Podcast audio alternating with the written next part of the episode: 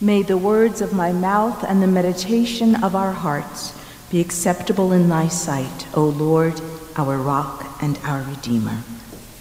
Amen.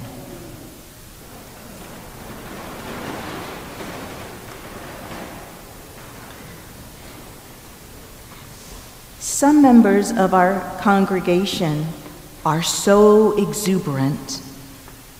They're the extroverts, and I love being around them some of the time. Then there are other members of our congregation who are the introverts, and I love being around them some of the time. And then there are those of us who flow back and forth between the two, and I love being around you all too, some of the time. And I think some of you like being around me some of the time. And I think of the wonderful extroverts and how they're good at partying. They're good at celebrating. But you can guess that I fall into the introvert category because for 30 years I partied one day a year. It was Christmas, and all my family came to my home one day a year for a very big party and great food. And so when it comes to celebrating, I have to be reminded to do that. Because I would probably miss almost every uh, holiday on the calendar because it just doesn't come up. If I'm reading a book, I'm good. So this Sunday, it's a cause for celebration. And I want to make sure that we celebrate. It's a day that we celebrate men, it's a day we celebrate fathers. It's the day that we can celebrate in anticipation of tomorrow freedom. It's a day of celebration. And if this is a sermon that's not too heavy hitting and let's root out sin and live for God in a more intentional way, it seems a bit lighter. It's because every once in a while, as your rector, I get to preach a lighter sermon. And you get to kind of sit back and go like, okay, she's still going to challenge me to live for God in a more deeply and intentional way, but it might not be so hard this week. This Sunday, their Old Testament lesson features Abraham and Sarah. Sarah, who said she didn't laugh, but she did. I'm sure she was celebrating on the inside. And the New Testament lesson, Jesus is calling the 12 apostles, and I think they started out by celebrating when Jesus said, You'll be able to heal the sick, raise the dead, cast out demons. That sounds really great. The end part doesn't sound so much fun. So, as we celebrate men, I don't want anybody to get all riled up about the damage that the patriarchy has done to both men and women, and before we get trapped in the misuse of Scripture by some of our deeply beloved brothers and sisters in Christ who weaponize text to ensure that the gifts that God has implanted and about half of the population never come to fruition. Let's just take a collective deep breath and simply appreciate the gifts of God in our men and our fathers, in our brothers, and those who fill fatherly roles in the lives of others. There is much work to be done for the flourishing of all. The battle is real, it is constant, but even soldiers get R&R a moment to rest and relax, a moment to rejoice, a moment of respite.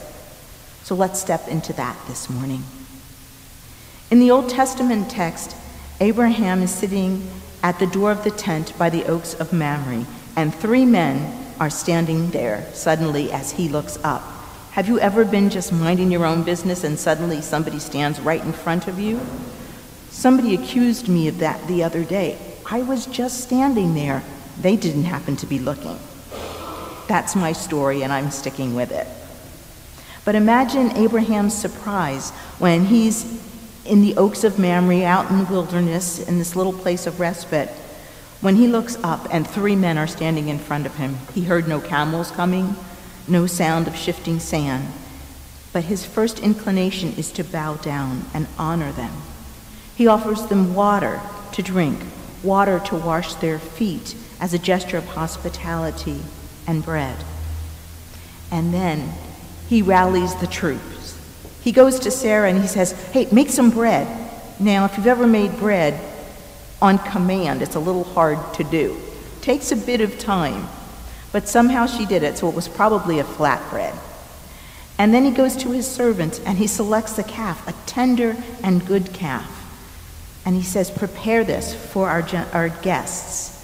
Now, he then serves the calf with curds and milk, kind of like a white gravy, I suppose. Now, this was pre Mosaic law, so they could have milk and dairy, but after Moses, not so much. Abraham waits as they eat, he doesn't eat with them. And as they finish this wonderful gesture of hospitality, they tell Abraham something he's been waiting to hear his whole life, and so has Sarah. You two are going to have a son. Now, we kind of cracked up in the middle of it because it's like uh, Sarah says, uh, We're going to have pleasure in our old age. Now, I don't know exactly what that means. You can figure that out for yourself.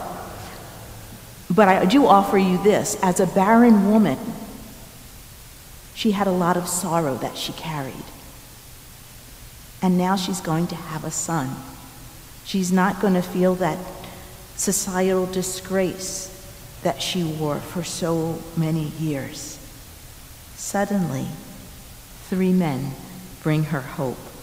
She hears this and laughs, and according to some scholars, the name Isaac means laughter. So every time she looked at this little boy, it was like, Do you remember that day when we were at the tent and these guys came and they said, after we fed them quite well and I had to make them bread, we're going to have a son? It's you. I laughed that day. I said I didn't, but I was just scared. And so she has a reminder of that day of joy every time she sees Isaac. And God says, Is there anything too hard for me to do? Is there anything too wonderful for God to do? In this moment, I want us to think about the things that are difficult for us, things that maybe society have said we can't do, things of, and expectations that have been laid upon us. Is anything too wonderful for God? Is anything too difficult for God to do?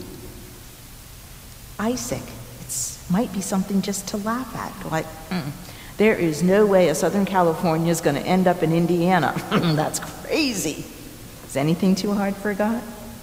There's no way that over a hundred, for over a hundred years, all saints, without much endowment at all, is going to survive. Is anything too hard for God? Here we are. Is there any way that two men who love each other will ever be able to marry? Is anything too hard for God? Here we are. In the New Testament, Jesus calls 12 men.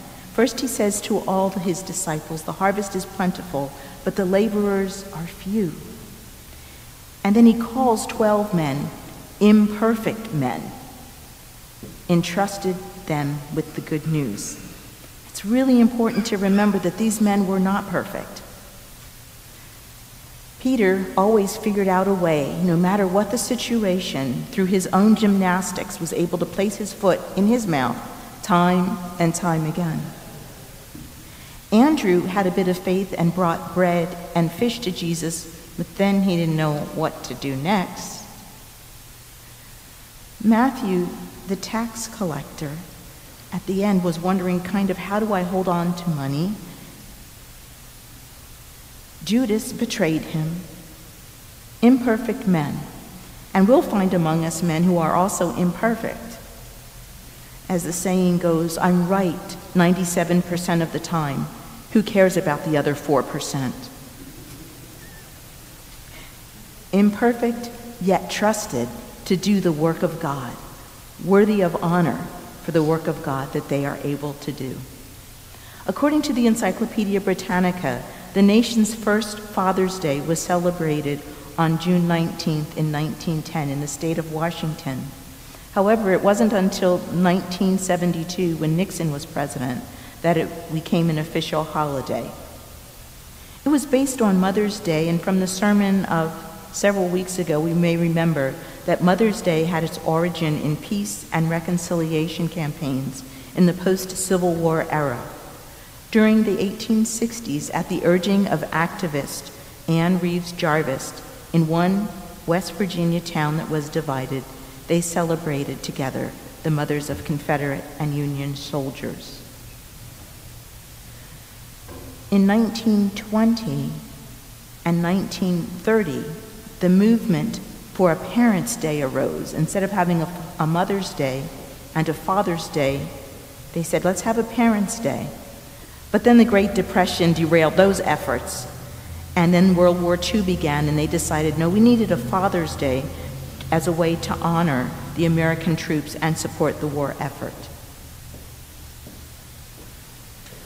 June 19th, 1910 harbors back to June 19, 1865, Juneteenth, the day when Granger rolled into Texas and finally said, slavery is abolished. 18 months after the Emancipation Proclamation of September 22, 1862, a proclamation that was designed and only applied to Confederate states where Lincoln had no authority and two Union states, Delaware and Kentucky, waited almost six more months after Juneteenth to finally free their slaves. Free they finally were, mostly through their own work. Men and women who fought bravely to become free.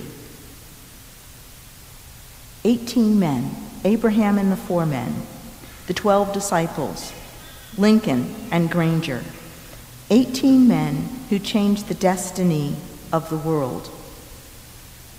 Imperfect men, but men who had something to offer, men whose lives can inspire us. We celebrate the good that men do today. We celebrate the way you work hard. We celebrate your sacrifice. We celebrate that you've been entrusted with the good news along with all the rest of us. This is a day of celebration.